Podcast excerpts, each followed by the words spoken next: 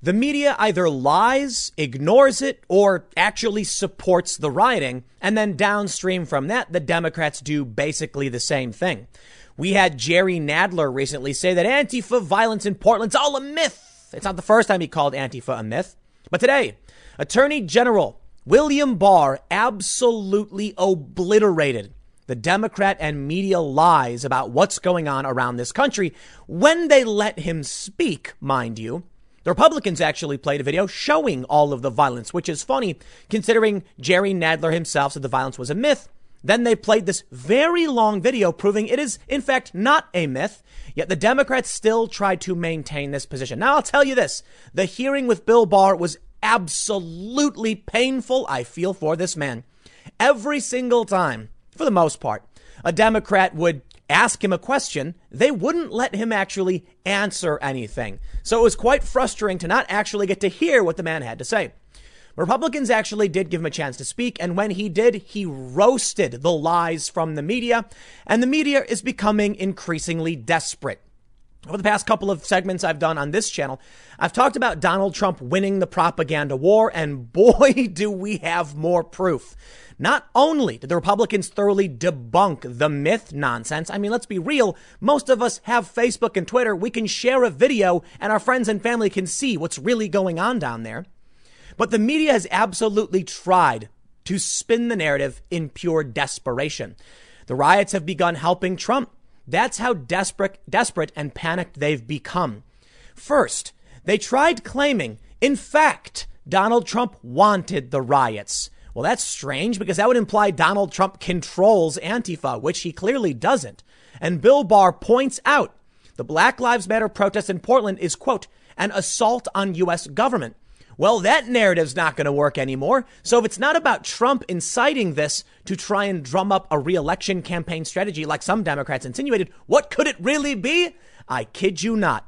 The media has now decided to roll with the narrative that secretly the violence is being instigated by, you guessed it, the white supremacists. Those black-clad individuals that we call Antifa, in fact, are not Antifa. They are, in fact, disguised white supremacists trying to cause violence and chaos. And, of course, there's a separate narrative emerging that the real threat is, in fact, not Antifa, but, in fact, the far right. Even The Guardian recently put out a story saying there are no deaths tied to Antifa. And I love this fake argument, as if anyone's comparing death counts and being like, who do you think is the one group we should complain about? Only the one group who's killed the most people, in which case communists would take the cake. No, we're talking about bad things. Guess what? Far right extremists, really bad, really, really bad. Yeah, basically everybody agrees.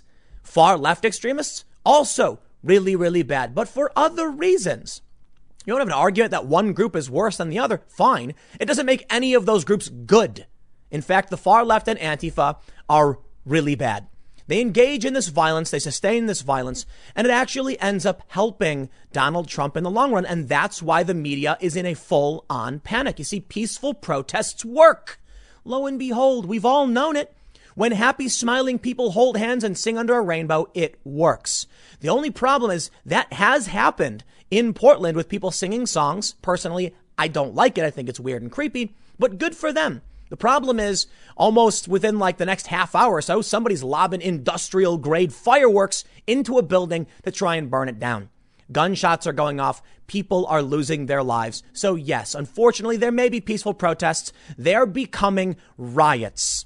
And Bill Barr laid it out very, very well. And the funniest thing, I've got this Daily Beast article pulled up, but guess what? They don't actually quote what he said. It's hilarious. They try and weasel their way around it. Oh, look, man, I get frustrated by fake news, but it is kind of hilarious to see how desperate the media is becoming. So let's talk about what Bill Barr had to say just a little bit. It was a long hearing. And I want to talk to you about what the media is doing and what you can expect with these riots next, because in the end, this, all of this is about Donald Trump and the Democrats fighting over the suburbs. That's right. The suburbs, the big battleground. Let's see the first story. Before we do, head over to timcast.com/donate. If you'd like to support my work, there's many ways you can give, but the best thing you can do, just subscribe to this channel, man. More than half of the people who watch just about aren't actually subscribed. So if you do watch and you want to make sure you get more content from me, hit that subscribe button, hit that notification bell, hit the like button, and consider sharing the video to help spread the word. Here's the first story. I'm not going to spend too much time on, though. AG Barr calls Black Lives Matter protests in Portland an assault on U.S. government. In highly anticipated testimony, the attorney general wouldn't say he hadn't discussed the federal crackdown in the context of Trump's reelection. Absolutely confusing and mixed framing, mind you. They say, asked by Chairman Jerry Nadler if he discussed the politics of the crackdown with Trump or anyone in his inner circle, Barr didn't specifically mention the Department of Justice operations, but confirmed that election comes up in his conversations with the president. I'm a member of the cabinet and there is an election going on. I'm not going to get into my discussions with the president. As well, Barr indicated he views protesters in Portland, Oregon, not as demonstrators demanding black liberation or defending themselves from an unwanted federal intrusion, but as insurrectionists. Yeah, well, Bill Barr would be right. You can't show up to federal property and attack it. And then finally, 39 nights later, when the Fed says, hey, we're going to stop you now, go help, help, I'm being repressed. But that's exactly what the media is trying to do here. Quote, what unfolds nightly around the courthouse cannot reasonably be called a protest. It is by any objective measure an assault on the government of the United States. Later in his response to GOP questioning, Barr thundered, is that okay? In outlining demonstrators' alleged offenses against federal officers. I reject the idea the department has flooded anywhere and attempted to suppress demonstrators. We are at the courthouse defending the courthouse. We are not out there looking for trouble. But hold on a minute. There's some words missing from that their quote. What is that? OK, that's the only thing they quoted. Is what OK? Come on, Daily Beast. Why don't you show the full quote? Oh, it's because the leftists in media are starting to panic. The riots are awful. People hate them. They barely like the protests. Some poll, I believe it was Gallup, came out and said 2 out of 3 people support the protests. So that's pretty good. But the polling ended, I believe, on July 6th. I wonder how many of these people feel now that things have devolved into outright rioting. But it is fair to say peaceful protests work. I love it. I accept it. It's an American institution. You want to go out and peacefully protest? Please do so. Stand up for yourself. Stand up. Speak up, everybody. Awesome. Violence? No. None of that. Don't do that. And most people don't like that. Civil disobedience may bother people, but I'm actually okay with that too, because I think there's a line where you gotta nudge people a little bit. And I mean that figuratively. You'll end up getting arrested for civil disobedience, like, you know, painting something, graffiti even, people gotta clean it up. Well, graffiti is a bit, I don't know, that one's a little bit more complicated because you're actually costing people money. But like, you know, sitting in a street or walking in the street, okay. Well, let's take a look at what the actual quote was. From Town Hall, Attorney General William Barr, quote, federal courts are under attack. Since when is it okay to burn down a federal court? Is that okay? Is that okay now? Oh, that's the missing part of the quote the Daily Beast didn't want to tell you, because they don't want you to know that people are trying to burn down a federal courthouse or whatever. I don't know exactly why they omitted that quote, but it sounds to me like they're just trying to make sure you don't see it. You know why?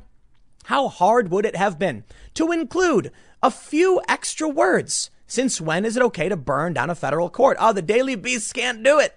Bill Barr thundered, is that okay? In outlining alleged offenses against federal officers. No, he didn't. That's not true. He literally said, since when is it okay to burn down a federal court? Come on, media. Oh, I'm sorry. The media has become so desperate. The narrative is becoming a joke. And Bill Barr roasted them. You know what really bothered me about this hearing? What bothered me is that when the Republicans would speak, they'd say, can you answer this question, Bill Barr? And he'd answer the question. And the Democrats would speak. And any time Bill Barr tried to speak up, they'd say, I reclaim my time. What do you hear? Well, they're grandstanding. You know what the issue is? Jerry Nadler lied over and over again. Here's a story from Fox News. Antifa is very real and very dangerous, Rep. Jordan says, reacting to Rep. Nadler's claim the movement sparking violence is a myth. Antifa has no defined organizational hierarchy or membership process. And Bill Barr gave a remarkably succinct and excellent answer when asked about Antifa and domestic terror. He said, it's not a national movement. In fact, many of these groups, due to their anarchic nature, fight with each other But there is substantial organizing before events where they organize around events. So, yes, they're being investigated as such. Jerry Nadler said it was a myth. And Bill Barr annihilated, roasted, obliterated this lie. And that's why they didn't want to let him speak. Because when Jim Jordan showed the video of all the violence, what was Nadler to say then? With a smirk on his face, maintains the lie, and all the Democrats tried playing the same game. In fact, one guy tried insinuating that Bill Barr was being racist or something due to his personal opinion on COVID, which was nonsensical. Antifa is not a myth, but certainly the media tries to do two things. Either argue Antifa doesn't exist at all, or they try to strawman by claiming people like me are saying that there is a large organization with billions of dollars called the Antifa with a leader who organizes commanders. No, that's never been the case. Antifa has always been a loose-knit, cell-based group, movement. They fly the same banner. They have the same symbols. They organize in this way to protect themselves from law enforcement, but they do share end goals. That's it. So some of them have brand names. They name themselves. They sell merchandise. That's a reality.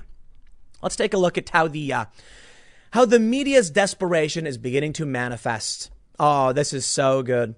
Violent protest clashes turned Portland into a right-wing boogeyman. Here's how it happened.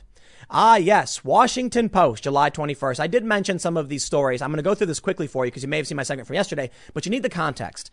And then I want to tell you what you can expect next as the battle for the suburbs continues. And the reason I say battle for the suburbs is because, well, first of all, Trump is trying to win the suburbs for sure. But this is why you see the wall of moms. That's right. The wall of moms who are now suing the city because they're trying to make suburban mothers feel like they are being attacked. So they have all of these middle-aged women wear yellow shirts, pretend to be this wall of mothers, and maybe many of them really are mothers. I get it. That's fine. But they're engaging in violence.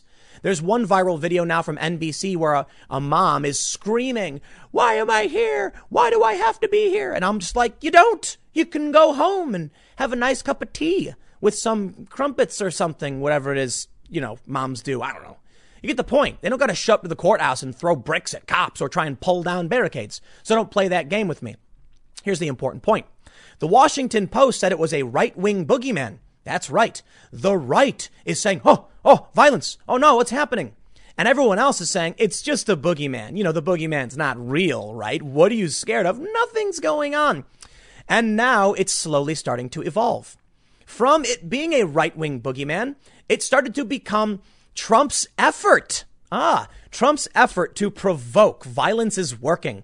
The president sent federal agents into Portland with the apparent aim of inciting a confrontation. It's just so stupid. For 39 nights, Trump did nothing. Nothing. And Bill Barr did nothing. And after 39 nights of violence, they sent in feds to protect a courthouse that people were throwing industrial-grade fireworks at to try and burn down. And now it's Trump's effort. You see, it goes from a right-wing boogeyman. There's no violence. Look not behind the curtain. There's nothing happening here. There is no war in Ba Sing Se. And now it's, well, Trump was trying to do it. Trump was trying to make it happen, but I'm not going to stop there. It gets even better. Wait till you see the latest narrative from the press. This is my favorite. You see, first they said it was a boogeyman. Then they said Trump was trying to make it happen. Now it's white supremacists. Ah, that's right. Umbrella Man was a white supremacist trying to incite George Floyd rioting. Police say the suspect has been identified, but no charges had been filed as of Tuesday afternoon. Okay. Here it comes. Maybe the guy really was sure fine. I don't know who this guy is, but I find it so convenient that a week ago they were telling us we were experiencing fear of a boogeyman who didn't really exist. And now they're telling us actually, the riots are being instigated by white supremacists disguised as Black Lives Matter. I tell you what, man, the desperation in the news is amazing. But to be fair, in both of these stories, it is the police who are making the claim. So perhaps there really are white supremacists disguised as activists and marching and rioting with Black Lives Matter. I'd just like to point out, personally, I believe Antifa are literally white supremacists. Maybe not like identically, but have you seen that viral video from the comedian Ryan Long where the woke guy and the racist guy basically believe the same things? That's the point. I wonder if that's what the police are really talking about. But fine. Okay, fine. So maybe it's the police who are making these claims and it's not some biased journalist because these are just local news outlets. Okay, okay. How about this? Right-wing domestic terror is on the rise. Did the warning signs evade us on July 21st? How amazing that when the riots start backfiring on the Democrats and the media, that the narrative has begun to change. That's right. What is now jihadists plot to use used to be the U.S. and Europe's biggest threat. Now it's the far right. An increasing percentage of plans and attacks on the U.S. are linked to far right activity, said Seth Jones. Why do I care about Seth Jones's opinion right now? Is something happening with the far right? No, it's not. But hold on a minute. These stories emerged about, the far right about a week or so ago, several days ago. And then the narrative emerged that it was actually not Black Lives Matter, but white supremacists. You see how it all glues together? Bill Barr stands up figuratively and he says, when is it okay to burn down a federal courthouse? And where are the Democrats? Where is the media? They omit it. I don't mean all media. Obviously, there's local news. There's conservative media. There's real journalism out there. But the leftist media apparatus, which functions as an arm of the Democratic Party. Uh-oh. Oh, no, the riots are hurting us. I'll tell you why the riots are hurting you. Check this out. Black Lives Matter protests extend into America's suburbs and towns, June 10th. Yes, when everything was getting crazy and violent and people were getting scared, violence was extending into suburbs, and this shocked many, many people. And boy, did it help Donald Trump. You see, there were 31, I believe, suburban area. I believe they were mostly suburban, where they voted for Trump in 2016 and then elected a Democrat to Congress in 2018. What could Trump possibly do to win the suburbs back? Well, Trump has tried claiming, I'm the law and order guy. I'm the law and order guy, right? Well, does it really matter? Do people believe it when after 39 nights of violence in Portland, he wasn't doing anything? Finally, he goes in and he sends in reinforcements, and they try and argue that it was intentional so he could get videos and photos of him being, the police going out there and doing the right thing. And you know what? Whether it was intentional or not, he was right. It's the fault of the far left and Antifa who have been going out and getting violent and scaring people that will help Trump. Well, guess what? Here we go, baby. Trump is not making these people do this. Donald Trump does not control Black Lives Matter or Antifa. Black Lives Matter organizers travel to suburbs to take on Nike from July 27th. Is Donald Trump having secret meetings with Black Lives Matter saying, can you help me get reelected by going to the suburbs and scaring people? No, he's not doing that. I was in a small Philadelphia town I won't name because I don't want people to know exactly where I've been. But I was in a small town and there was a huge crowd of people protesting for Black Lives Matter, and they were marching around all through this small town. And most people didn't care, but I'd imagine a lot of people were like, after all the riots, I got to say, I don't feel comfortable. They were in the street. They're honking. They're holding up signs. They're yelling. That's getting scary after all the riots. And it's Black Lives Matter riots. We know who these people are. They're putting up the signs in Portland. I'd imagine people in the suburbs are getting antsy about this and getting worried, saying, keep this away from me. Not in my backyard, they say. Oh, but there's more than this. Here you go. Here's from NBC 21. Canfield Black Lives Matter rally asks suburbs to look in own backyards for racism. Whoa, whoa. That's quite literally in their own backyard. Talk about NIMBY, huh? They're literally coming to your home and saying, what's going on in your backyard? Well, this solidarity march, this is not the photo. I love it. This photo they're showing is Blue Lives Matter, and there's a Gadsden flag and they're waving Trump signs, but sure. I appreciate the imagery. My friends, oh, there's so much more. Portland suburb sparks flap after raising Black Lives Matter flag over City Hall. Gresham, Oregon. Yep, it's coming. Crowds launch fireworks at brewery, draw guns on drivers as riots spread from Portland to smaller Oregon city. It will come to the suburbs, and Trump can't control it in the sense like he's not making these people do this, but Trump will be on standby to deploy federal law enforcement to protect them should they ask. And Bill Barr stated in his testimony, they have been. It's true. A story from Reuters showed that people in Chicago were asking for FBI assistance in the ongoing increase in lethal crime. Not just violent crime, because crime for the most part's down, but murders are going way up. So here we can see the narrative is just It is a fractured and broken world, man, I tell you what. But I believe what we are seeing right now with the wall of moms, the fighting, it's an attempt to make Trump, you know, look, I think a lot of the rioting, they tried to weaponize the photos of the police to smear Trump and make it seem like, you know, he's this, you know, authoritarian dictator. I don't think they realized that it backfired. As I stated yesterday, a lot of people don't know this. Well, at least one of the reasons, I should say, for the Fifth Amendment, pleading the Fifth, remaining silent, is that if you're sitting in court and it's your word against a cop, people trust the cop, period. Nothing. You're not going to change that. Even with all this, a lot of people, they're still going to trust the cop. Now, that may change because of, you know, a lot of these protests. But for the most part, nah, man, you got a dude who's accused of committing a crime, even if it's wrong and the cop says you did it, they're going to believe the police officer. So what do you think happens when they see cops marching around the streets and they see protesters or riots? They're going to believe the police officers. That's it. At the very least, I'll tell you a secret. A lot of these Americans living in the suburbs, not in my backyard, they would say. So you know what they're thinking deep down inside? They're probably thinking, I don't know or care. Just don't let them come here. And they're coming. They're going to come. So I'll tell you what. I'm sure these people in the suburbs are like, send in the troops, baby, and just get them out. I don't care what they're doing. They just don't care. I'm willing to bet, personally, most of these people in these suburbs that Trump so desperately wants would pay a good sum of money for private security to protect themselves, like we saw in St. Louis with the McCloskeys. They hired private security because they don't care about what the protests are doing, what they want, where they're going. They just don't want it in my backyard. So if Trump says, I'm going to send in law enforcement to protect you, keep the crime down, they're going to be like, good, because we're chilling, man. What's the average person doing right now? You can't go out. So you're sitting at home watching movies on Amazon or something, watching Netflix, I suppose, maybe ordering some takeout. And you don't want to deal with people in the streets screaming and throwing stuff. So they'll take what they can get. And what they want is security. And that's what I think this is all about. The narrative, the lies. They're trying to scare people. The far right is coming for you. They'll come to your homes. Yeah, please spare me. Right now, we are seeing 60 plus days of violence. And Bill Barr called it out. And the Democrats had no response to this. This is why I'm fed up with them. No response. A couple of them gave Bill Barr the opportunity to respond politely. I can respect that. But so much of it was grandstanding and lying. You're attacking peaceful demonstrators and arresting them. And then Bill Barr would be like, well, actually, I reclaim my time. I reclaim my time. I'm speaking now. You want to make false claims? Fine.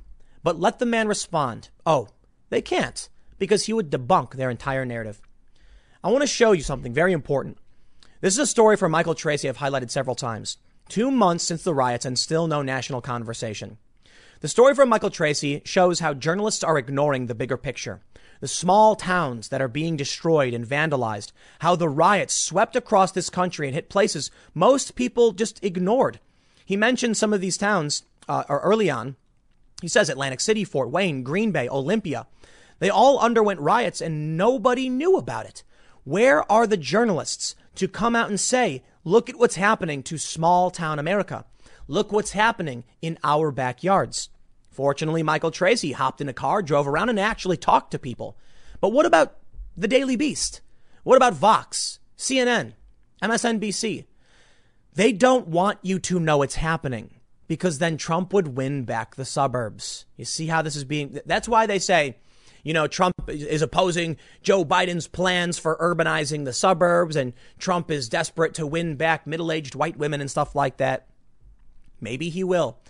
I don't know what's going to happen, man. Everybody's convinced they're going to win. But I will show you this from the Boston Herald. Joe Biden out to wage war on America's suburbs, from Betsy McCaughey. I hope I'm pronouncing it right. If you live in the suburbs or you're a city dweller eyeing to move to a quiet cul-de-sac where your kids can play, you need to know about Joe Biden's plan for a federal takeover of local zoning laws.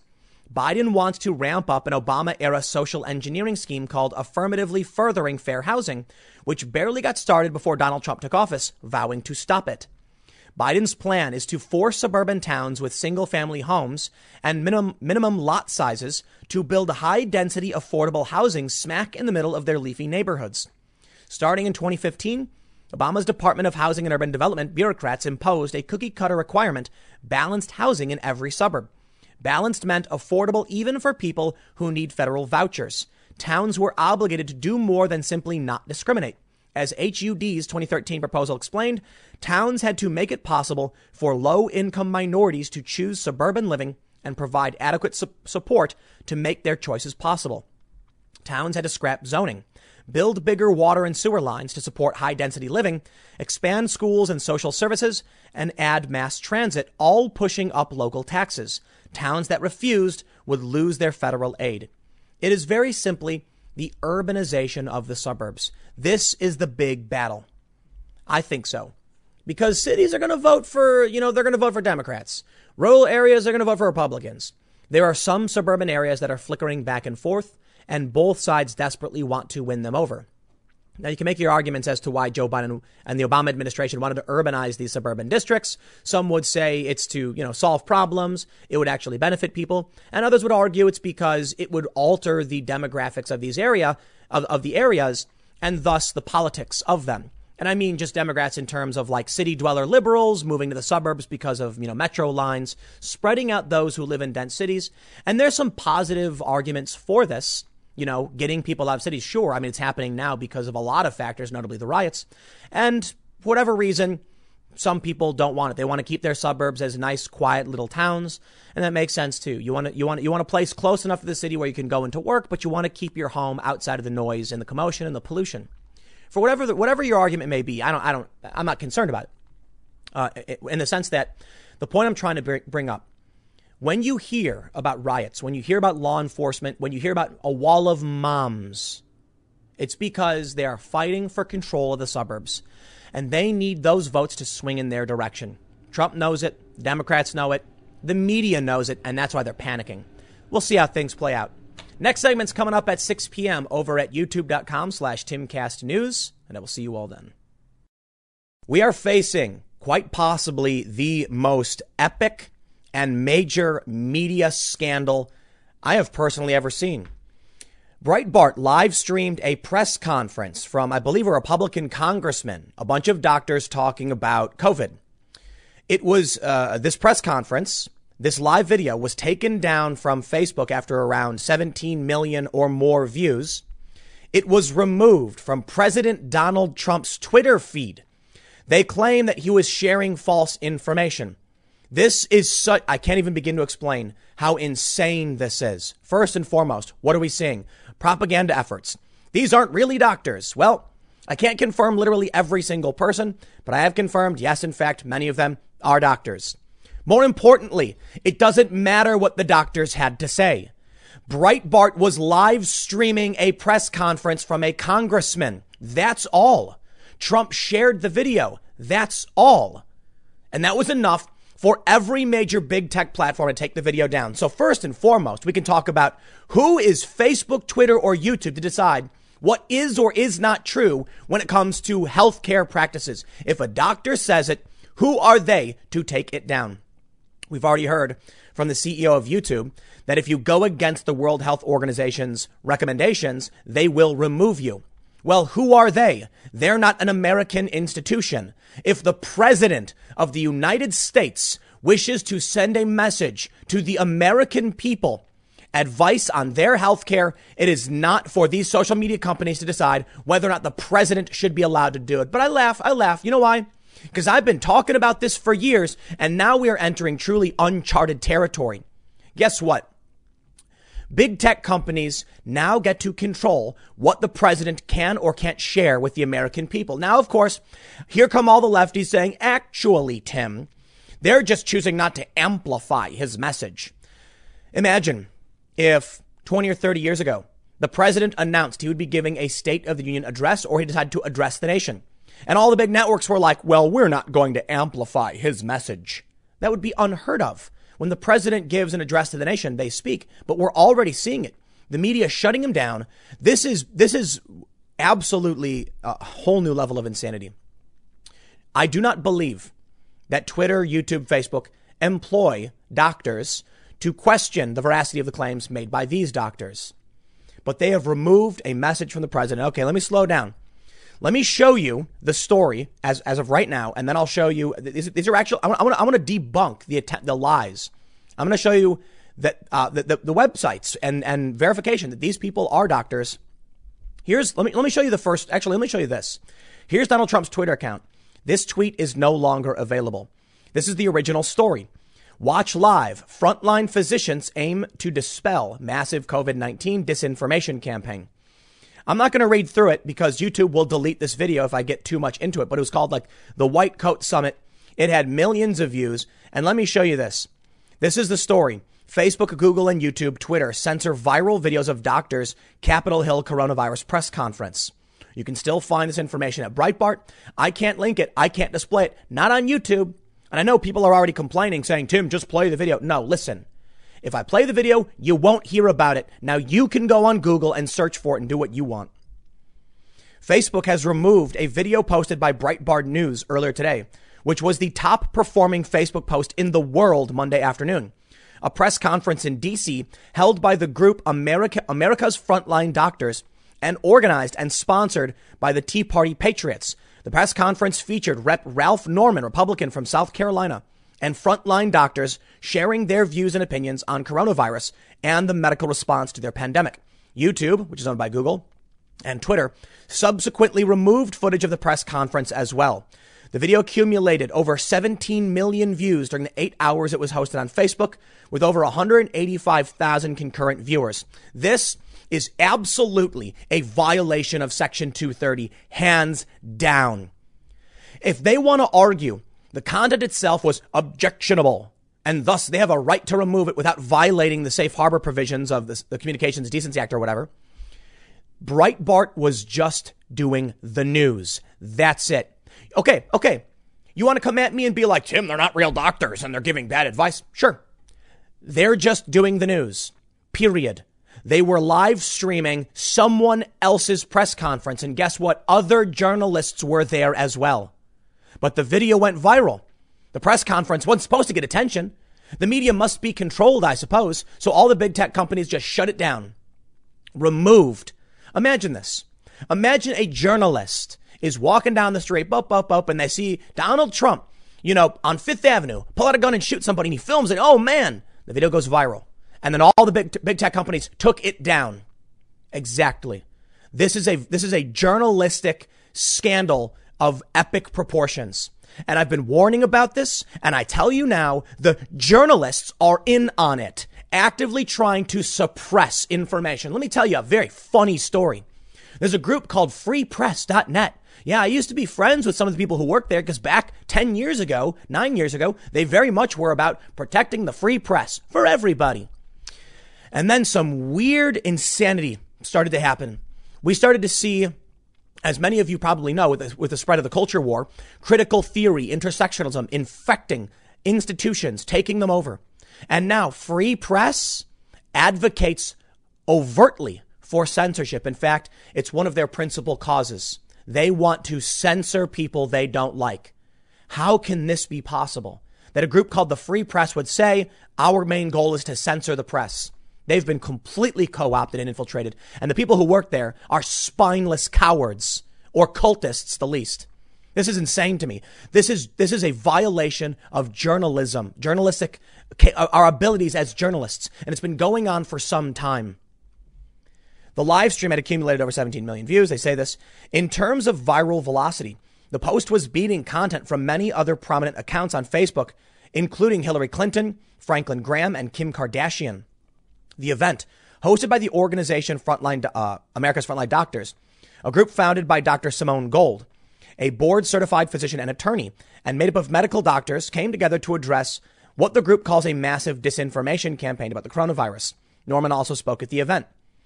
They go on to make some statements. If America continues to let so-called experts and media personalities make their decisions, the great American experiment of a constitutional republic with representative democracy will cease, reads the event's information page. And here we are. We've made it. The president shared this. Think about it. The president says very simply, America, I would like for you to see this. So what did they do? They removed it. Why should they have that power over our president? That is not good faith. That is not removing objectionable material. They are not doctors. Something needs to be done about this. We need 230 reform. We need Is the president ever going to sue them for violating Section 230? Or I should say, is anyone going to challenge their claim to Section 230? I don't think you can sue over specifically 230, but you would appeal saying you don't qualify for this anymore. And therefore, we are opening the floodgates and going to everyone on Twitter will sue you for what you publish. The gates have been broken a long time ago. Where are the lawsuits? I know some are happening. The event was organized and sponsored by Tea Party Patriots. Quote, "We've removed this video for sharing false information about cures and treatments for COVID-19. A Facebook company spokesman, Andy Stone, told Breitbart News. The company did not specify what portion of the video it ruled to be false information, who it consulted to make that ruling, and on what basis it was made." And is Andy Stone a doctor? Is Andy Stone the one who's supposed to be giving you medical advice? Oh, I hope everyone now who might die because Andy Stone is telling you it's fake news sues him, because he's the one who said straight up, that's fake information. This is the most shocking and alarming thing to me, that you'd get someone like Neil Cavuto on Fox News or these big tech companies saying telling people not to listen to their own doctors is psychotic. Listen to your own doctors. These are doctors. Maybe they're wrong. You must listen to doctors, period. Remember all the people who are like stupid anti-vaxxers? You need to be listening to what your doctor has to say. What about these doctors? What about these doctors who are working right now and would give advice to their patients and say, here's the treatment I prescribe? And they have already. Oh, not them, says Andy Stone. Let's check this out. Kevin Roos tweeted, "The video appears to have been taken down from Facebook." Let me pop open. We'll get the context on his tweet. Stone then added that the platform would direct users who had interacted with the post to the information on myths debunked by the World Health Organization. The World Health Organization is not an American institution. You cannot be like, we understand that the American Medical Association and the FDA have made rulings on this, but how about you go to France? No, because when that happened and the French study came out recommending hydroxychloroquine, they said, oh, that's a French study. We need trials here. And now that we have doctors here saying, hey, here's what we think about this. They're straight up saying, nope. World Health Organization, international institution says, nope, we're going to ban you. Neil Cavuto of Fox News said not to take the president's word for hydroxychloroquine or whatever, because it would kill you. Neil Cavuto is not a doctor, nor am I. I'm not going to tell you what's real or fake about any of this. I don't know. What I can tell you is that when people like Andy Stone, who is also not a doctor, is telling you it's false, when Neil Cavuto is telling you it's false, you are not doctors. Shut your mouths. He says, as Mark recently wrote about newsworthiness a handful of times a year, we'll leave up content that would otherwise violate our policies if the public interest value outweighs the risk of harm. It being from a publisher has zero to do with it. Also, one thing to note, we're showing messages in newsfeed to people who have reacted to, commented on, or shared harmful COVID-19 related misinformation that we have removed, connecting them to myths debunked by the World Health Organization. What gives you the right to supersede the president and American doctors certified in America? You know, I'm fed up with this. Matt Gaetz, good dude. Josh Hawley, right on. The Republicans that have been challenging what these companies are doing. Good for you. Democrats, nowhere in sight. Well, Tulsi Gabbard, actually, she was going to sue. She did sue. And then she gave up her lawsuit as a defamation. I believe it was she was going after Google for suspending her account. I am very unhappy with that, to say the least. Where are the lawsuits? Where are the legal ramifications for these egregious violations of the president addressing the nation, of speech, of medical advice? Who are these people to determine what is or isn't false information? Andy Stone specifically said sharing false information. False information. That is a statement of fact from Andy Stone that he said that's false. OK, do we have defamation, libel, slander? What do we got here? Are these doctors going to come out now and challenge him? Start suing people. Facebook's decision to censor the live stream was quickly followed by YouTube. The video had over 80,000 views on YouTube prior to its removal. Following Facebook and YouTube's removal of the video, Twitter followed suit, removing Breitbart News' Periscope live stream of the press conference. Jack Dorsey's platform also then limited the Breitbart News official account, indicating that tweets containing links to multiple stories about the press conference violate the platform's COVID-19 policies. That is amazing. Amazing. Well, here's Kevin Roos. He says, let's see what his initial tweet was. The number 2 most engaged post on Facebook today is a Breitbart video of a group of doctors claiming that hydroxychloroquine is a cure for COVID and you don't need a mask. 14 million views in 6 hours. For scale, Plandemic got 8 million in a few days. The video is also trending on Twitter. It doesn't seem to be doing big numbers on YouTube, but not having sortable site-wide data makes it hard to know for sure. Interestingly, the fact that a news organization posted this video may be why it's still up on Facebook. Breitbart could claim it was just covering a newsworthy press conference, not promoting the views of the doctors. It could claim that's literally what they were doing. The video appears to have been deleted by Facebook, and a Facebook spokesman says the video was removed for sharing false information. Now, this one is entirely on Facebook, simply because this journalist here, who I got to admit, I know personally and I'm not a fan of, simply because he's telling us about this, I don't believe is the issue. However, I've actually I've seen it straight up when these journalists will start sending emails asking why they're allowing fake news to, to exist on the platform in large scale. Think about it. If you cover a story and it gets a lot of traffic, a journalist, and Facebook decides we don't like what the story is, they will remove it. The free press is dead. Free speech is dying. It's almost dead. We can still speak up to certain degrees, but I would say at this point, free speech has been completely crushed. The Constitution is Swiss cheese as multinational major corporations sell out our interests to international organizations that do not care about you and do not care about me. I can't believe they actually straight up remove this from the president. But let me show you something. So I watched a bit of the press conference, not all of it. They did say some things I find objectionable. Absolutely. Absolutely. I'm not a doctor, though. So what do you want me to do about it? What am I going to say? What am I going to say about what they said? I can't tell you this. Here's Dr. Robert Hamilton, one of the doctors, Bob Hamilton. According to multiple websites, if you Google him, sure enough, the guy is he's a pediatrician in Santa Monica. Looks like he's a real doctor. What are everyone's what people are saying on Twitter? They're saying they were fake doctors and they're actors. That's what they're saying. Conspiracy theories allowed, like, this is insane level conspiracy nonsense.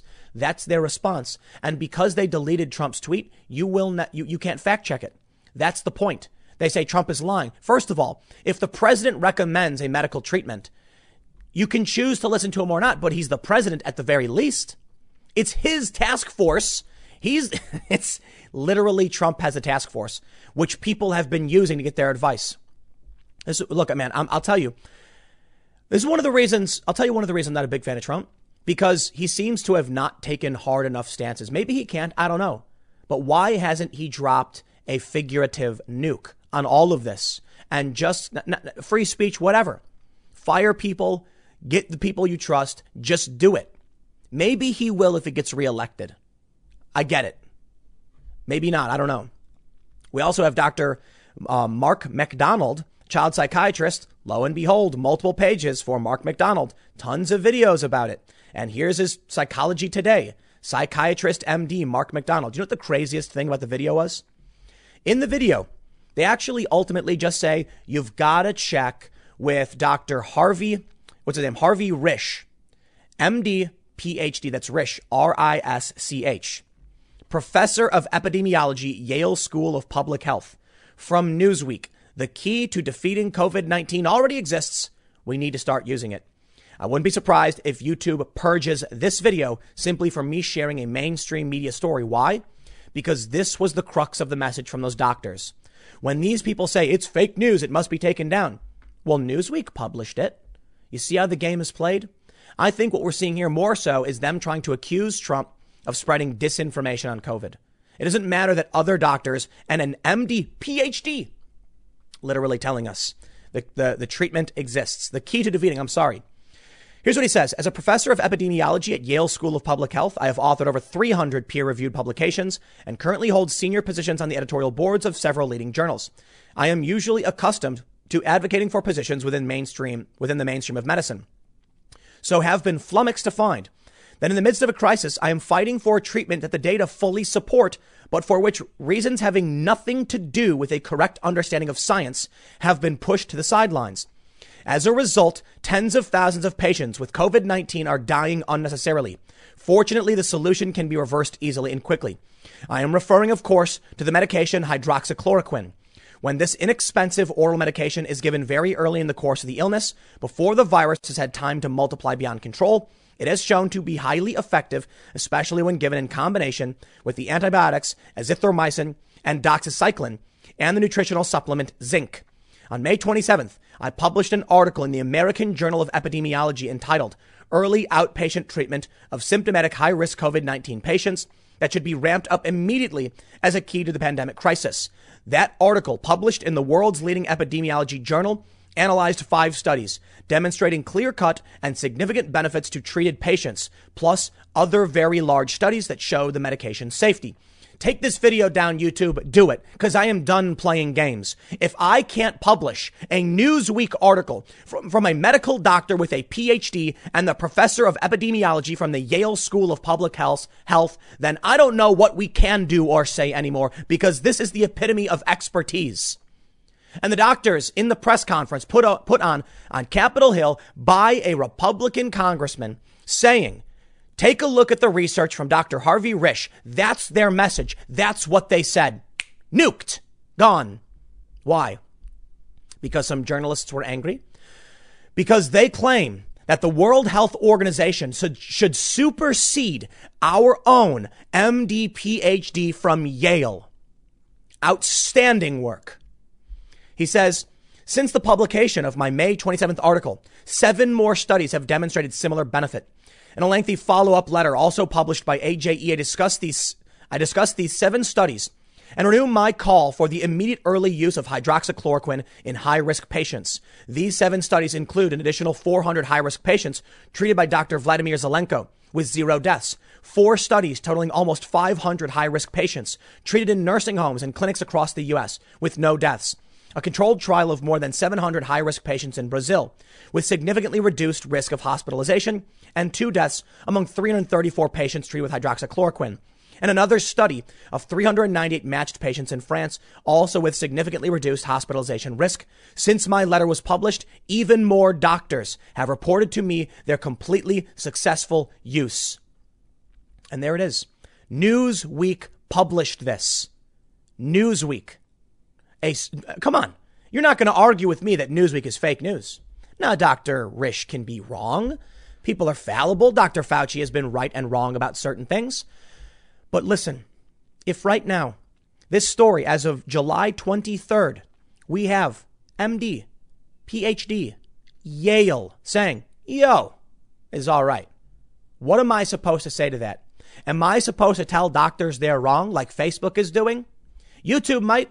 So you know what? Maybe YouTube will just take this down. Maybe that's what they'll do. I wouldn't be surprised. But I have a line, and so does everybody else. And I imagine we are very, very close to my channel being completely nuked because I would dare read an article from Newsweek. We'll see how this plays out. Hopefully, the next segment will be at 1 p.m. on this channel, and I'll see you all then. It would seem that quite accidentally, or maybe on purpose, the mayor of Portland has basically admitted that the far left is totally under his control, putting out a tweet asking for a ceasefire. Do you know what a ceasefire means? It's when 2 warring parties say, hey, let's stop attacking each other. So what is Mayor Ted Wheeler saying? That he can negotiate on behalf of the far left that is besieging the courthouse? Perhaps it would seem so. But it's not just this tweet from the mayor that says to me, yes, the state is totally in alignment with those attacking the federal government. It's also this story. Wall of Moms, Black Lives Matter, sue Trump admin over Portland response.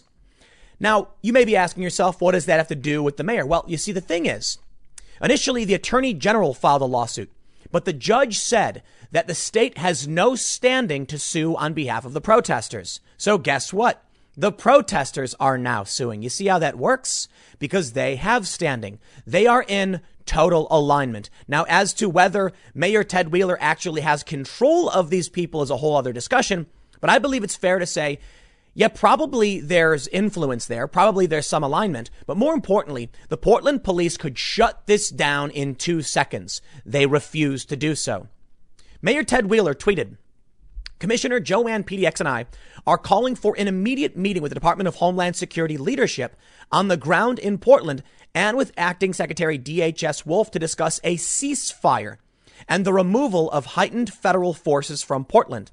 Let me break this down for you. For two months, far leftists have marched to the courthouse and attacked it, tried and numerous occasions actually breached the courthouse and got inside. They have injured several police. Of course, the federal officers have defended the property and gone out on counteroffensives to arrest these violent rioters and try and break up these groups.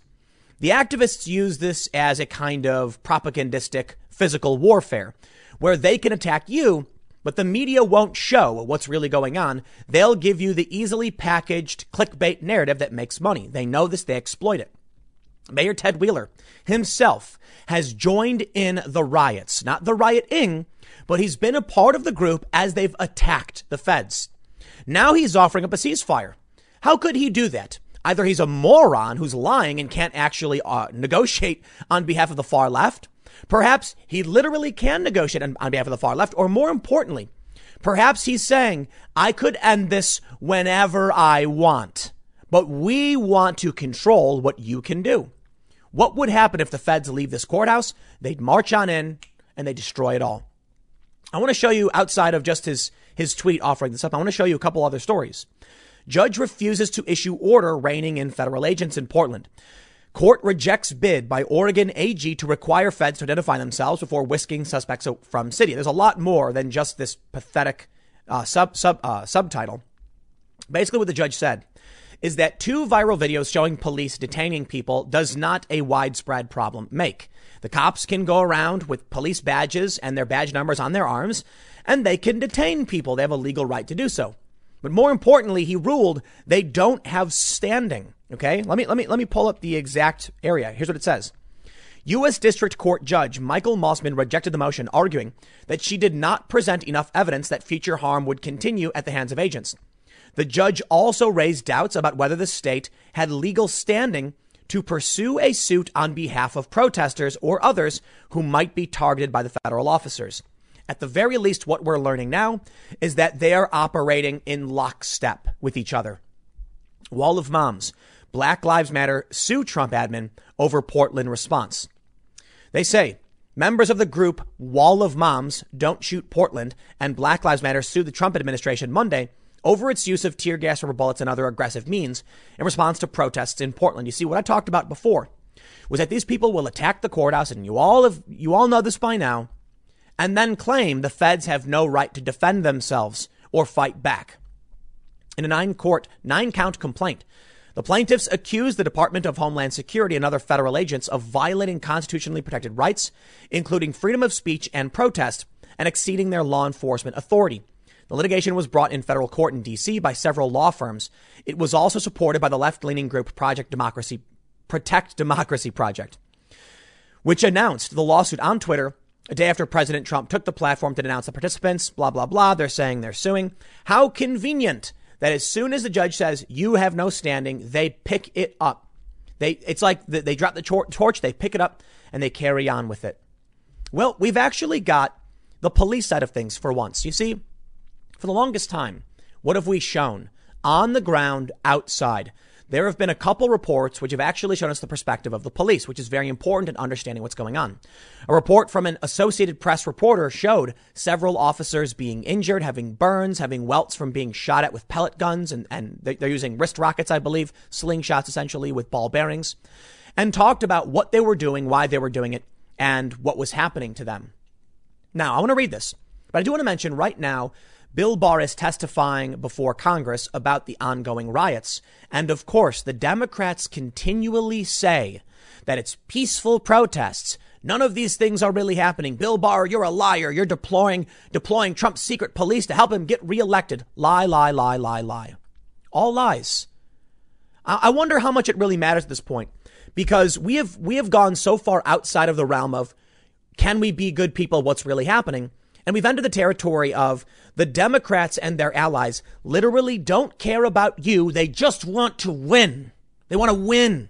They want to win. They want to burn it all down. They want to win. It doesn't matter what's really going on. It doesn't matter that the feds are being besieged. It matters that they lie. You want to know how I can prove very simply that Nadler, Jerry Nadler, lies? He told Flecka's Talks personality when asked about Antifa, he said, "That's all a myth."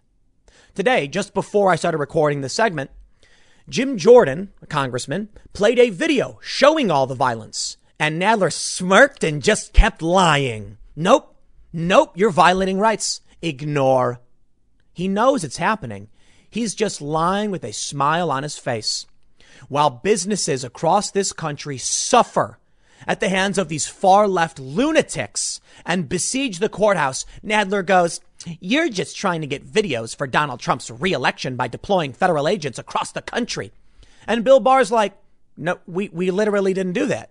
We did not deploy federal agents to protest. That never happened." Lies. The Democrats just keep lying. It's all they do. And you know the problem is? The media is more than happy to lie for them. Yeah, it's a fact. Let me show you a couple stories. How about this one?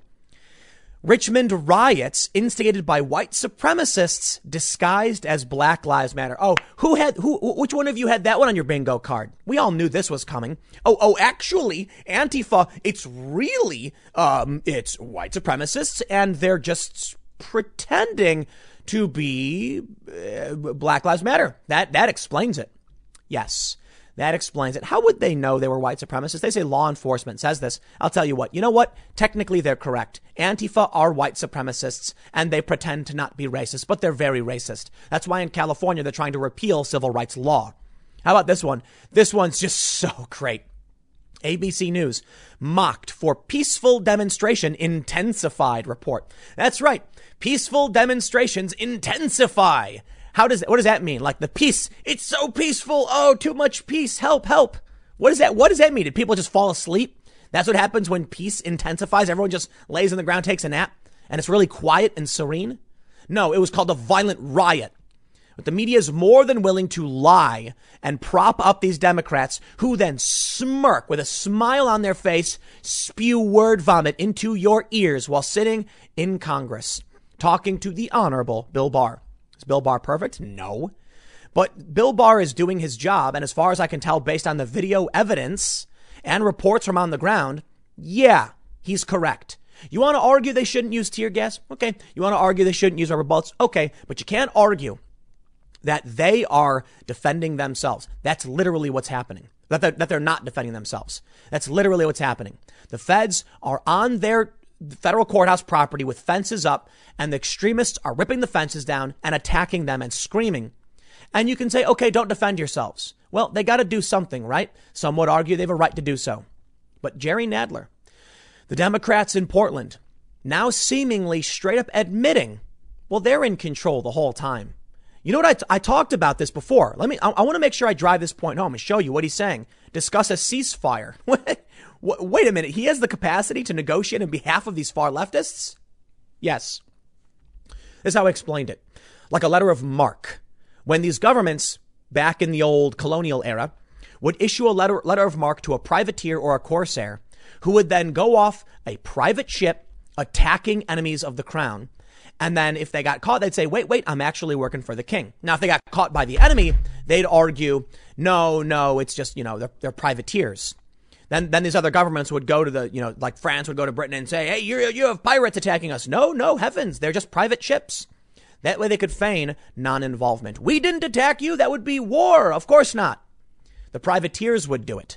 And because the privateers could keep some of what they stole, it just depends on. The point is, what I see with the far left is that the mayor can't actually attack. He can't order the police to make these attacks. What he can do is have these black clad insurgents going out with explosives and weapons and Molotovs and now apparently loaded magazines. Some shots were fired.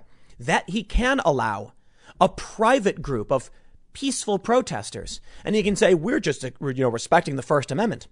But I suppose at some point he could say, time for a ceasefire. You know why he wants a ceasefire? whether he actually has the power to negotiate one, assuming he does because he joined them in the first place. I think he has more control than he's letting on, because the Democrats have realized the rioting is bad. Yep, that's right. I've covered it several times. Trump has begun winning the propaganda war. The riots are now hurting the cause. So all they can do is claim, oh, actually, it's white supremacists doing it, says 10 News NBC in Richmond. It's actually the white supremacists that are doing it. Or they'll say, well, according to an anonymous source, Donald Trump wanted this to happen. That's the Washington Post said. You mean to tell me for 39 nights, Trump did literally nothing, and then somehow Trump snapped his fingers and just used his powers to pull Antifa and the far left to the courthouse? How psychotic is this? Yes, that's right. Trump has secretly managed to get Antifa to attack him at his own. Is he like Antifa man, like Aquaman? Like he can telepathically control Antifa and force them to attack a federal courthouse? That's the stupidest thing I've ever heard. So for 39 nights, he's not engaging. They finally breached the courthouse doors, and now all of a sudden Trump wants it to happen. Now all of a sudden Mayor Ted Wheeler has the capacity to negotiate a ceasefire. And there it is. The Democrats know what they're doing. They were in control. They thought it was going to help them. They thought that if they provoked a response from the feds, they would run with the whole Gestapo secret police BS. And it backfired. And now, oh no, ceasefire, please, ceasefire. Nope, not going to happen. I got one more article, though, for you. It's the DHS agent in Portland. Protesters seek to embarrass and defeat Trump, catatonic with hate. This is from Paul Bedard, Washington Secrets columnist. Hatred of President Trump is fueling protest in Portland, Oregon, prompting activists to threaten the lives of federal police in hopes of driving them away and handing the White House a major embarrassment, according to an agent who broke the code of silence to describe the situation. Quote, as the night goes on, the rioters become so hateful it's surreal. Their voices hoarse, their sentences jumbled. They seem almost catatonic with hate, said the agent of the Portland clashes that have for over 60 nights. A totally surreal experience. You get large nonviolent demonstrations where people march, they chant, they give speeches. Then shortly after, they are replaced with a smaller crowd, though still large, who immediately start trying to break in and destroy the federal courthouse. They have transposed their hatred for the president and for law enforcement onto the physical structure of the federal courthouse and the uniformed personnel whose job is to protect that courthouse, the agent told the Center for Immigration Studies. The agent assigned to protect Portland's Mark O. Hatfield U.S. Courthouse talked to the center's national security fellow, Todd Benzman, to reveal the experience of the agents under attack every night. The situation has played out in several other cities. President Trump has moved to send federal agents into violence zones to protect federal buildings, leading to support in polls, but condemnation for Democrats. And that's important. And that's true. Now, I don't know how many cities. I believe for the most part, it's just Seattle for now. Operation Legend is something totally different. This is Diligent Valor, but I'm not entirely sure if Diligent Valor will extend beyond just Portland. So we'll see how things play out. Here's a quote. They throw homemade Molotov cocktails. Well, Molotov cocktails are basically always homemade, but sure. Try to set the walls on fire. Try to cut and pry through the plywood covering the glass walls, all while screaming vitriol under their voices until their voices are cracked and hoarse. When DHS personnel are visible, they throw frozen water bottles at them, canned goods, paint, and gasoline. They try to shine high-powered lasers into our eyes, which can cause permanent damage. They chant and spray paint "Feds go home" as one of their slogans, and that could be easily achieved if they could prove they wouldn't destroy the courthouse. DHS personnel would go home. It is that simple. And that's the most important point I've said over and over again. It is that simple. If they just leave, the feds leave too. The feds are just on their own property. That's the lie. The lie the Democrats would feed you, as if Trump's, secret police are marching around the cities, snatching people up. It is just not true. And the media is all too happy to lie because they're inept, lazy, and they're malicious. The DHS agent said that hate drives many protesters to rage against the police and the federal agents. Some of the things screamed at us ad nauseum. Go home. You're Nazis, racist, the Gestapo, F you, F your mom. You suck. Quit your job. Go F yourself. I'm going to get all your effing names, the agent told CIS. The agent added, I'm seeing African-American Federal Protective Service inspectors, 20 years law enforcement officer, being called the N-word to their face for the first time in their careers by a scrawny, pasty, white, booger-eating communist. Here, here. Yeah, I've seen it. These far leftists are some of the most racist and disgusting people I have ever seen. No joke. And I'm not saying some kind of veiled reverse race. I'm talking about literally hating other people, hating minorities. So you know what? That's why I say, yeah, maybe the Richmond riots were instigated by white supremacists disguised as Black Lives Matter, because Antifa are white supremacists. They're overtly racist, and they go in and they start violence. Maybe that's what they meant. Meanwhile, said the agent, the police take the abuse until the destruction begins. The officers stand calmly, listening to it, taking it, only making a move if the rioters try to destroy the property or enter the area they have been told repeatedly not to enter. The agents don't even respond to thrown projectiles, merely calmly dodging them, said the agents. Leaving, however, is a lose-lose situation for federal officials. If federal law enforcement leaves, we lose face, but we walk away with stacks of overtime pay and we get to go home. Portland wins. They get to say they defeated Trump. They get to say they have caused tens of millions of monetary loss to their downtown and local businesses and will have ransacked and torched a courthouse in the heart of their city. And that's the important wrap up here. What does he say? I wrap up in the sense of like tying it all together with a nice little bow. Portland wins. Wait, hold on. Why is a federal agent saying Portland would win? Certainly the extremists and rioters don't represent Portland, do they? Ah, you see, at a certain point, everyone understands what's going on.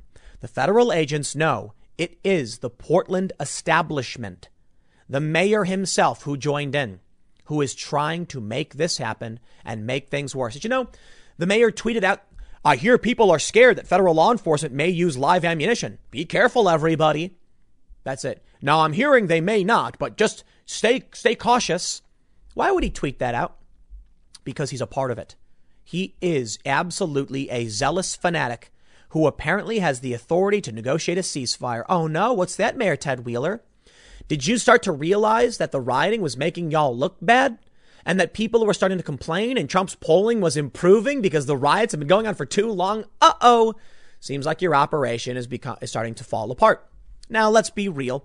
Maybe Mayor Ted Wheeler has no authority to negotiate a ceasefire. And what he's really saying is that he'll just send in the police to wrap things up. The point is, what makes him think he could stop this? What makes him think he could go to the feds and say it's time to end this? What? I'm curious. Is the fact that the protesters are picking up the lawsuit that that the AG of Oregon just lost? Why is it that the federal officers who are speaking, you know, anonymously are saying straight up Portland would win if they stand down?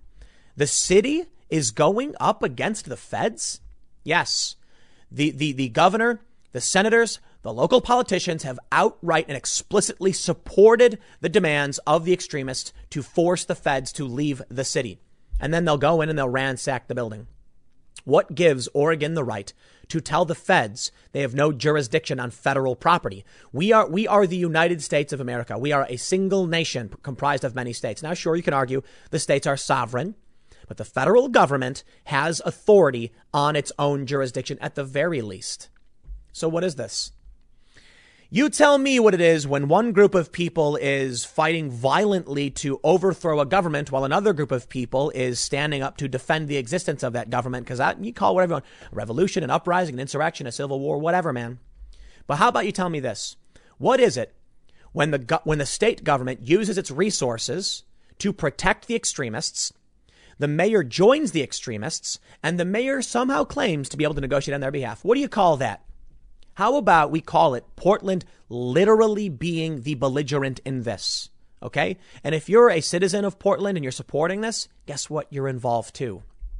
Let's have a conversation about what's really going on, because I'll tell you this. Vox.com compared what's happening in Portland to the Reconstruction era. And Tom Cotton, a senator, compared this to Fort Sumter. What do you think people are talking about on both sides? The mayor knows what he's doing, knows what he's in control of, knows who he's supporting. And the only reason he wants a ceasefire is because it's hurting the Democrats, blah, blah, blah. We'll see how things play out. Next segment will be coming up at timcast.net at 4 p.m. And I will see you then. Jesse Jackson has penned an op-ed for the Chicago Sun-Times saying outright, we don't need Trump's thugs in Chicago.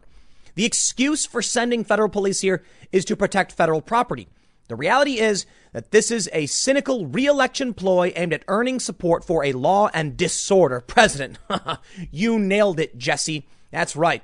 Trump's just trying to get re-elected by defending property from violent extremists. But hold on. I got to admit it, friends. You know what? Jesse Jackson is at least correct about one thing. We don't need Trump's thugs in Chicago. Well, I don't like the framing. I wouldn't call them thugs. They're just law enforcement. So calm down. But you know what? As it turns out, hear me out. He's right. Chicago doesn't need them. This may come as a general shock to you. Actually not, because I probably put the title of the video as something pertaining to what this video is about. But you get it. Lo and behold, funding the police was all you needed to make crime go down. You know what? I'm not a fan of police brutality. I'm not a fan of the Chicago Police Department. And I think we need to, be able to hold cops accountable when they do wrong. Who doesn't agree with that? But I also recognize cops do a pretty dirty job dealing with the crazies and the criminals, and it could be dangerous. So you know what? Perhaps cops need better funding. Perhaps we don't need militarized police. Perhaps we need cops who get paid well enough. And I don't know, perhaps there's some kind of reform we can enact to deal with accountability in a proper way instead of just stripping away their funding so many of them can't work or eat or have the proper supplies. But here we go. Jesse Jackson, you are correct. Chicago, in fact, doesn't need federal officers because they've launched 2 new units and violence has already dropped. How about that? What's going on over in New York? Well, over in New York, they got rid of their anti-crime unit. 600 cops were reassigned, and then crime began skyrocketing and activists started begging, please bring back our police. Well, you know what? Chicago needs better cops. I don't know if more cops is the right answer. Perhaps. That's what they've launched new police units. But I'll tell you what, Chicago needs help. And if the help can come from within, all the better. Here's the story from Fox 32. Good old Fox 32. I remember Fox 32. Chicago violence drops after 2 new police units rolled out, officials say. There has been a reduction in homicides and shooting incidents in Chicago since the city's police force launched 2 units aimed at combating gun violence and ensuring protests and other large events don't devolve into chaos, police said Monday. Chicago Police Superintendent David Brown said tenuous progress has been made in the department's efforts to stem gun violence. There were 3 homicides over the weekend compared to 12 and 8 the previous 2 weekends and 17 over the July 4th weekend, Brown said at a news conference. You know why they want to defund the police? They want to defund the police so that they can control the new police. That's the point. They want morality policing. They want cops to walk around wearing diversity and inclusion badges to tell you that your microaggression warrants a fine. What's that? The clothes you're wearing are appropriating someone's culture. You're under arrest. Yes, if you actually want to deal with crime, it's simple. Fund the police. That's it. No. They joke like refund the police as in like fund them again. No. Just fund them. Just give the police funding. Militarization, I understand. We don't need a bunch of fully armored, combat-ready, like soldier-looking dudes riding around on APCs. We need cops to feel like they have the tools they need. We need them to be able to engage with the community properly. And I'll tell you what you do need. What I do like that New York does is community policing. Perhaps they don't do it well enough, but you need... New York has a group. It's called like the community liaison officers. I'm probably getting the name wrong. But you can use these police for low tier, incidents, petty theft, arguments, quarrels, homeless person, car accidents, etc. And then you can have other cops for other things. It's funny because they talk about sending out social workers. And I'm like, why not just have, police? If we've got a violent crime situation, then we'll send out cops the equipment they need. And if we've got a bickering argument between neighbors and it's getting kind of heated and there's a dispute, you can send out the community police. Well, I'll tell you this. At the end, I think they're disingenuous in their argument about what they actually want, because as we can see from Chicago, the solution is simple. More cops. That's it. That's more. Look at this. They say the tenuous progress touted by Brown was obvious late Monday, when 5 people sitting on a porch in the South Side Burnside neighborhood were wounded by shots fired from a passing vehicle. A 22-year-old man was later pronounced dead at University of Chicago Hospital from a gunshot wound in the back. A man wounded in the buttocks was hospitalized in critical conditions, and 3 others were hospitalized in good condition. Earlier Monday, a 10-month-old girl riding in a vehicle. Come on, Fox 32. You're making the hometown look bad. in a vehicle on a Chicago expressway was shot in the shoulder. What? She was also grazed in an ear by the bullet. Yikes, man. That's just nasty stuff. From 6 p.m. Friday until midnight Sunday, the department recorded 39 shootings. That compares to 41 the previous weekend, 50 the weekend before that, and 87 during the long Independence Day weekend. Our citywide teams deployed Thursday from the first day helped cover more areas that have seen spikes in violent crime, Brown said. While protesters took place in the city over the weekend, none of them turned violent. You know what? I was saying before, as a former Chicagoan, it was the crime there is just, it's ridiculous. OK, we all know it. Everybody knows it. Come on. It's not the worst in the country. You got cities like Baltimore. They could use some help, too. But I was saying, you know what, man, if Trump's the only one going to get the job done, then so be it. Send in some federal investigators to help stop this crime. Turns out they didn't need it. All they needed was for Trump to say it. Think about that. Whether it was Trump's intention or not, you got to get some credit on this one. Trump goes, I'm going to deploy hundreds of FBI, DEA, ATF. It's going to be great. We're going to have great law enforcement. Everybody agrees. And then all of a sudden, the mayor's like, whoop, whoop, whoop, whoop, whoop. We're going to launch some police and get the crime down. They don't want Trump sending in the feds. It's going to hurt their reelection, hurt the suburbs. So you know what they're going to do? They're going to actually do their job for once by Trump threatening to do it. If they don't, they said, fine, we'll do it. Think about that. It seems like, you know, it's like so obvious the solution. Whatever Trump supports, they oppose, right? So if Trump comes out and says, I'm going to send in law enforcement to deal with the crime, they were like, no, we oppose that. Well, we're going to sent in law enforcement to deal with the crime. I wonder why they weren't doing it in the first place, but sure. The community safety team, look at this. It's exactly what I was just saying. This is amazing. The community safety team of about 300 officers was deployed to areas that have seen an uptick in violent crime this year on the city's west and south sides. The other unit comprising about 250 officers is called the Critical Incident Response Team. Those officers have received training in crowd control and First Amendment issues. Awesome. And were deployed to protests and marches around the city.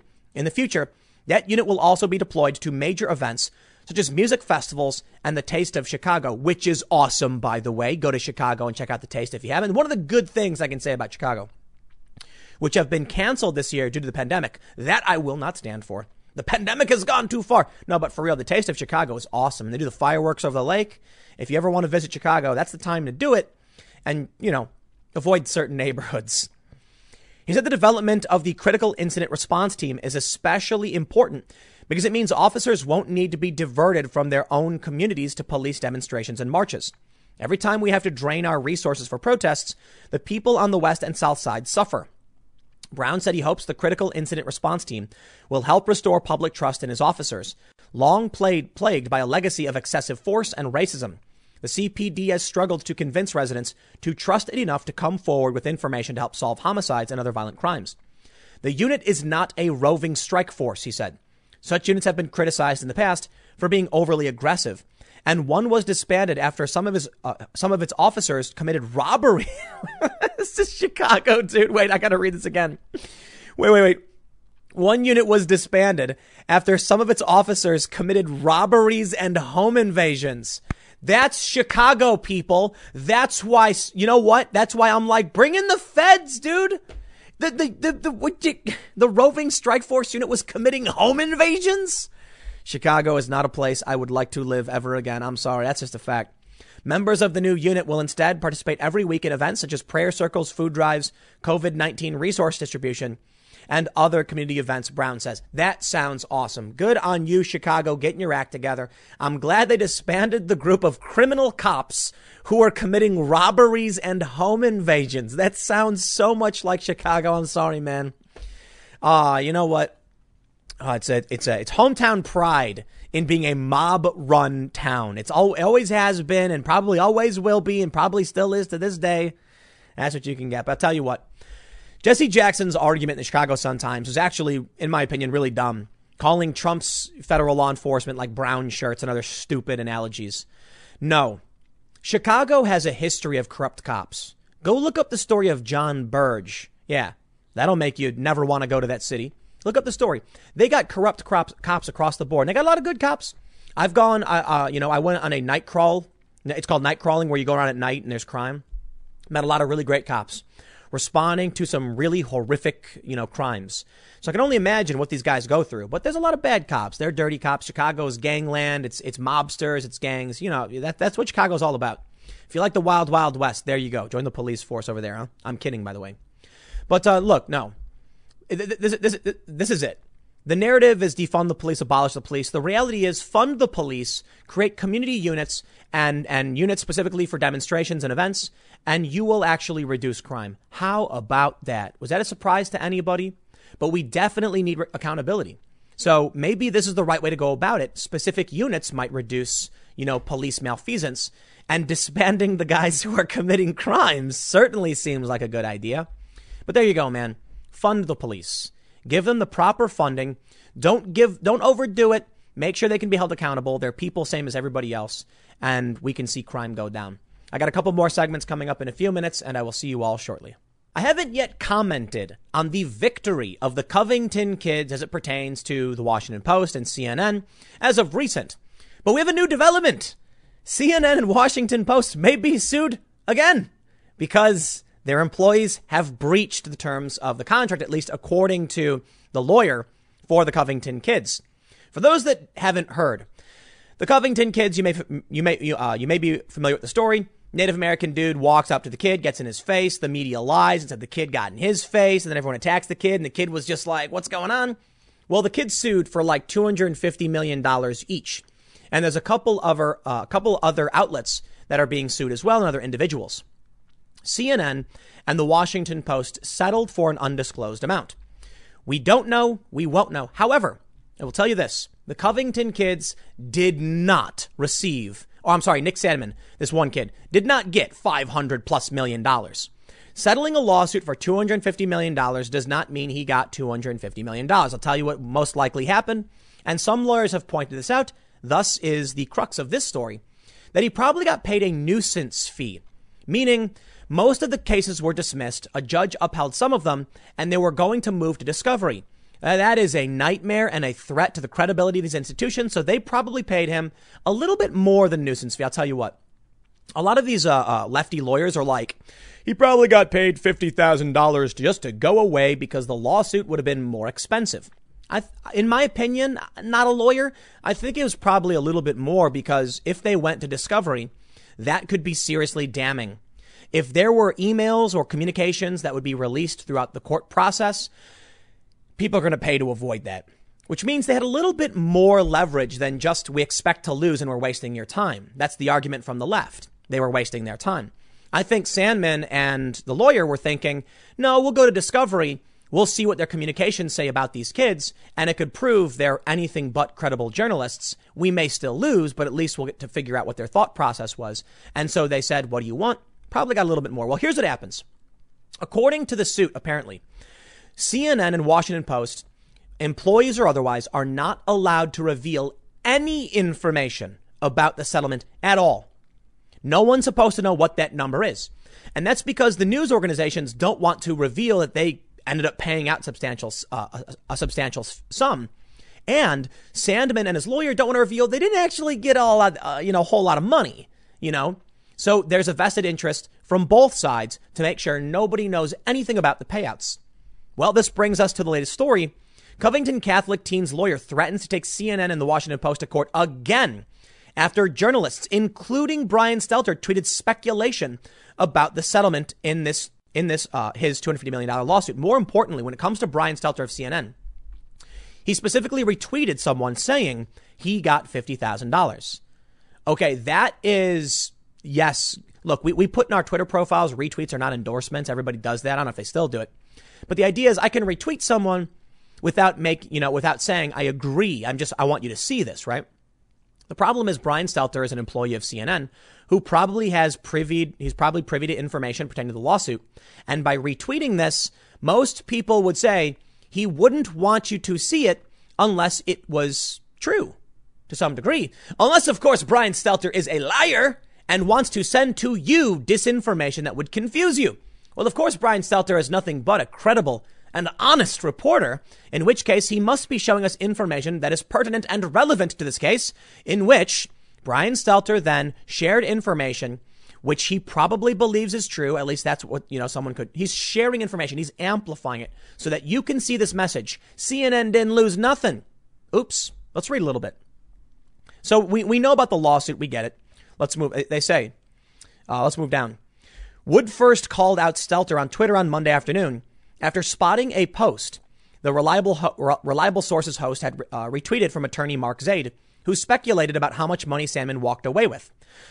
Those with zero legal experience, as far as I can tell, should not be conjecturing on lawsuits they know nothing about. What kind of journalism is that? Good point. That's why I always say, not a lawyer. I've litigated defamation cases. Sandman was undoubtedly paid nuisance value settlement and nothing more. Well, I'll defer to Mark Zaid, but I do think he's biased for sure.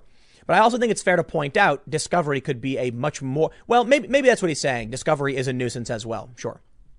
Wood shared a photo of the retweets writing, "This retweet by Brian Stelter may have cost him his job at CNN. It's called breach of confidentiality agreement. Brian Stelter is a liar. I know how to deal with liars."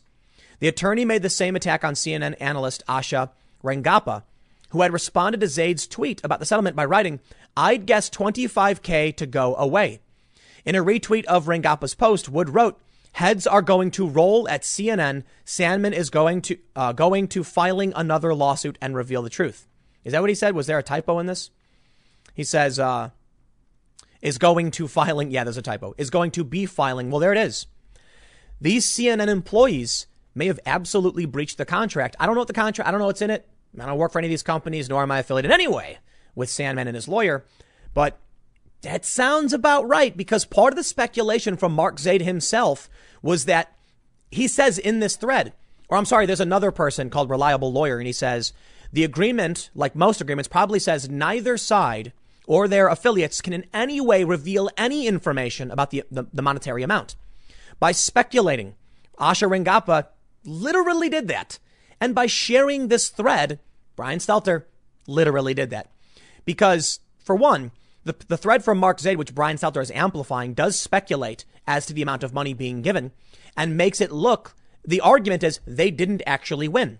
Asha Rangappa actually said a hard number. I'd guess. You'd guess. I wonder how you would be able to guess that. Do you have information? I don't know. Do you have inside information from CNN staff? Oh, she might. And thus, I'm sure Ellen Wood could easily just argue her guess is based off of information known only to CNN personnel. Therefore, she has just given credence in violation of, you know, our confidentiality agreement. Wood also dragged Post reporter Dan Zak in the fray by sharing a photo of a since deleted tweet. And there it is. Dan Zak deleted the tweet. I'm sure they went to him and said, "You got to get rid of that. You can't do this." Uh-oh, too bad. He'd written about the outlet settlement over the weekend. Check this out. Dan Zak said, "I didn't know, but it makes sense that that the Post did. You settle for a small amount without admitting fault because there was none in order to avoid a more expensive trial that you would nonetheless win. It is, you might say, the American way." Well, he deleted this tweet. I wonder why. A spokesperson for the Washington Post has since said that Zak's tweet was taken down because it had no basis in fact. And there we go. Dan has no knowledge about the agreement. Oh, looks like Ellen Wood is right. These employees can't help themselves. They're such egotistical narcissists. They can't shut up to save their own lives. Figuratively, of course. It takes me back to the old lawsuit with Sargon of Akkad. You remember this? Sargon of Akkad got sued by Akilah Hughes, and she could not keep her mouth shut. She went on Twitter. She was spitting and yelling, "Oh, I'm going to make so much money. Sargon's so dumb." And then Sargon said, "Can't talk about it, guys. Sorry. Can't say anything. Sorry." And then Sargon won. And now he's suing for court fees because he won, and she still just won't shut up. Any good lawyer worth their weight is going to tell you, stop talking. Stop. Oh, they can't help it, though. So the spokesperson from the Washington Post says its post has no basis in fact. He has no knowledge of the agreement because they are desperately trying to distance themselves from what he said, and he deleted it because it does have basis in fact, and they know it.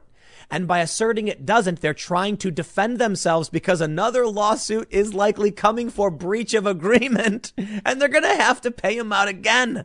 Oh, these blue checks, man, these blue checks, they're just such egotists. Glenn Greenwald pointed out, Jon Stewart pointed it out, that they're so egotistical. They take everything personally and they won't shut up.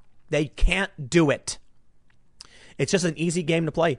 In a series of related tweets over the course of this afternoon, Wood pledged to take legal action against CNN and the Post if they refuse to fire the offending journalists. If CNN does not fire Brian Stelter, I will be okay with a good butt spanking, which will teach him not to ever again falsely speculate on confidential settlements. Wow. He wrote a post, take him to the woodshed, CNN. They're not going to fire Brian Stelter. They're not. They're going to go to L. Linwood and say, how much do you want? How much more do you want? The problem is the best part. This is the best part. The blue check journalists at these companies will still not be able to keep their mouths shut. I'm sorry, they won't. So even if CNN settles with him, they're going to have more of these dumb people being like, oh, whatever, I'll say what I want. And CNN's going to be like, no, stop. And then they'll have to start firing people. Oh, it's like a toilet swirl down to oblivion, huh? They're not going to fire Brian Stelter. They're going to offer up Nick Sandman a little bit more money, probably, you know, several thousand more dollars, maybe more. Because I'll tell you what, while perhaps he doesn't have a strong case as it pertains to the defamation, perhaps it would have been a long, drawn out trial and he would have won only a small amount. I'm pretty sure he has a very clear victory when it comes to breach of confidentiality, according to the other contract. So now he has a clear victory, in which case he could, I don't know what he'll reignite the case for, but they say Sandman also laid into Stelter, tweeting, I can't decide if it's worse to be Brian Stelter or believe Brian Stelter. He was never in any court hearing or meeting I was, so why does he act like he knows anything? It's unclear whether Wood's threats would hold up in court, given that the tweets from Stelter, Zach, and Rangappa are all speculative and in no way indicate that they had knowledge of the settlements. It doesn't matter. It doesn't. If they didn't have knowledge of the settlements, it's unlikely that Wood could make the case that they breached confidentiality. I sure, perhaps, I'm not a lawyer, but I would at least say the argument is they work within the company, likely have talked to some people. They have knowledge of what the company is doing, and their speculation breaches confidentiality. I'd be willing to bet, because several of these lawyers said this, the agreement probably covered their affiliates. CNN knew their own staff couldn't talk about it. Okay. Maybe it's a big nothing burger and we'll see how it plays out, but it's fun to think about, right? No one's going to get fired. If anything happens, they'll get a quick, extra little bit of cash or something. We'll see how it plays out. I got one more segment coming up in just a few minutes, and I will see you all shortly. I'd like to conduct a poll with all of you. And my poll is this. Do you think the polls are trustworthy? And then no matter what you say, I'm going to say 92% said no, because I can do whatever I want. It's my poll. I can publish whatever I want. I'm joking. The point is, it looks like the polls are acting all weird. They did last time. They seem to be now. And I got to say, a lot of these polling institutions that I normally trust, I'm calling them into question. Check this out from Gallup. Fewer Americans identifying as conservatives, more as liberals since outbreak began. I can't believe this. I really can't. I know too many people who have walked away. Too many. And there's literally a walk away campaign. Brandon Strzok, you may know the guy, is very famous now in the MAGA world, especially because he's the creator of Walk Away. He was a Democrat. He walked away. Now he's a Republican. I think he's a Republican. I'm pretty sure most of the people who walked away consider themselves to be conservative or Republican.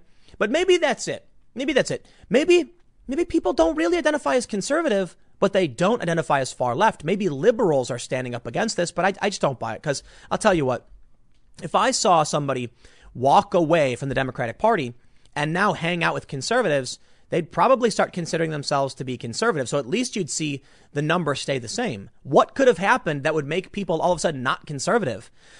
I guess there's a lot of people who, all of a sudden are out of work, need welfare. Some kind of unemployment check. And now they're like, OK, maybe that was wrong. Maybe they need health care. Maybe that's changing their view of things, perhaps. Or maybe it's all just bunk polls. Let me read a little bit of this, but then I want to show you. I got some proof that there's some poll shenanigans afoot. Forbes writes, A new Gallup poll shows a significant drop in Americans identifying as conservative and a rise in those identifying as liberal since February, as President Trump and Republicans in Congress have struggled in the polls amid the pandemic. Let's just pull up Gallup. I'm not going to read what they have to say. U.S. conservatism down since the start of 2020. Here we can see in this graph, those identify as liberal has gone up. Those identify as moderate has gone up, and those identify as conservative has gone down. Interestingly, we've got in March and April, 37% were conservative to May, June's 36. So it's not the biggest swing in the world. But from March and April to May and June, liberal has gone up 3 points. So let's take a look at this. What is their poll from May and June? Let me tell you something. I'm willing to bet it has something to do with the Black Lives Matter protests. And I'm willing to bet this will swing around the other way if they factor in all of the rioting that's taken place. They say in January and February, an average of 40% of Americans identified as politically conservative. This was up from 37 in 2019 and was tied for the highest rate of conservatism Gallup had recorded in the past 6 years. This coincided with President Donald Trump being acquitted of impeachment charges. It also came amid strong positive economic signals in the form of near record low unemployment and the Dow Jones Industrial Average reaching record highs. Nevertheless, the percentage of Americans identifying as conservative reverted to an average of 37 in March. It fell further to 34 in May and June as the pandemic wore on. Trump's job approval rating has tumbled, and the racial justice movement emerged as a national focus following the death of George Floyd. Very, very, very good for Democrats, I might say. Let's see how the riots play out, because the latest polling from Rasmussen has good news for Donald Trump. Now, I can't speak to what it means to be conservative or whatever. I consider myself to be moderate over the past several years. I probably would have considered myself to be liberal several years ago. And I did, actually. Now I would just say moderate. There you go. What can I say? But I find it hard to believe that people would change their political position based on all of these factors. Like maybe the pandemic really did hurt them. But I have to imagine the rioting would make people conservative like crazy, right? I mean, war and violence and fear and panic doesn't it? Maybe they're just missing July. Maybe this isn't getting into, I don't know if they have the dates of when they actually did they say May, June. So maybe the second half of June and into July will show more people becoming conservative. Or maybe that's just not the case. Maybe the conservatives are losing. Or maybe people don't want to identify as conservative. Maybe Black Lives Matter really does have a profound impact. I'm not sure. I'll tell you this, though. I don't believe it. I don't believe the polls. I'd be willing to bet, based on the far left insanity and intersectionalism, it could be that it's spreading and people are adopting it. So they're choosing to identify this way. But I'd be willing to bet if 62% of people, according to Cato, say they're uncomfortable expressing themselves, then this is actually incorrect. Or maybe this proves Cato is incorrect. I don't know. It's hard to know which polls to trust, right? We can't just pick and choose. That would be a biased data set. So I'll just tell you this. I don't know. Here's the data. Take it for what you want. But let me show you something. Let me show you something that really, really made me angry. Here's Rasmussen Report's daily tracking for Donald Trump's approval. We can see on the 22nd, 49 approve, 50 disapprove. The 23rd, 49 approve, 49 disapprove. It was tied. On the 24th, it was also tied. On the 21st, so from, let's say on the 21st, we'll start from the 22nd. I used the Real Clear Politics average. Let me show you President Trump's job approval, Real Clear Politics average. This is what I use because I believe that tracking the average is the better way, the average over the past month, to get a clearer picture of whether or not people are happy with Trump. One poll could simply be static. Okay. So there are polls where it shows a huge spike and a huge drop. Look at this. We've got some that say -18, some that say -9. I'm not sure how much I can believe each individual that have a wide swing like that. You add them all together, you get an average. There you go. Take a look at Rasmussen Reports listed here. It says 723 to 727, -9. Whoa, -9. Well, that's not okay. I mean, that's a bad news for Trump. Here's the thing.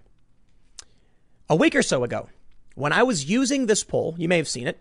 It said tie.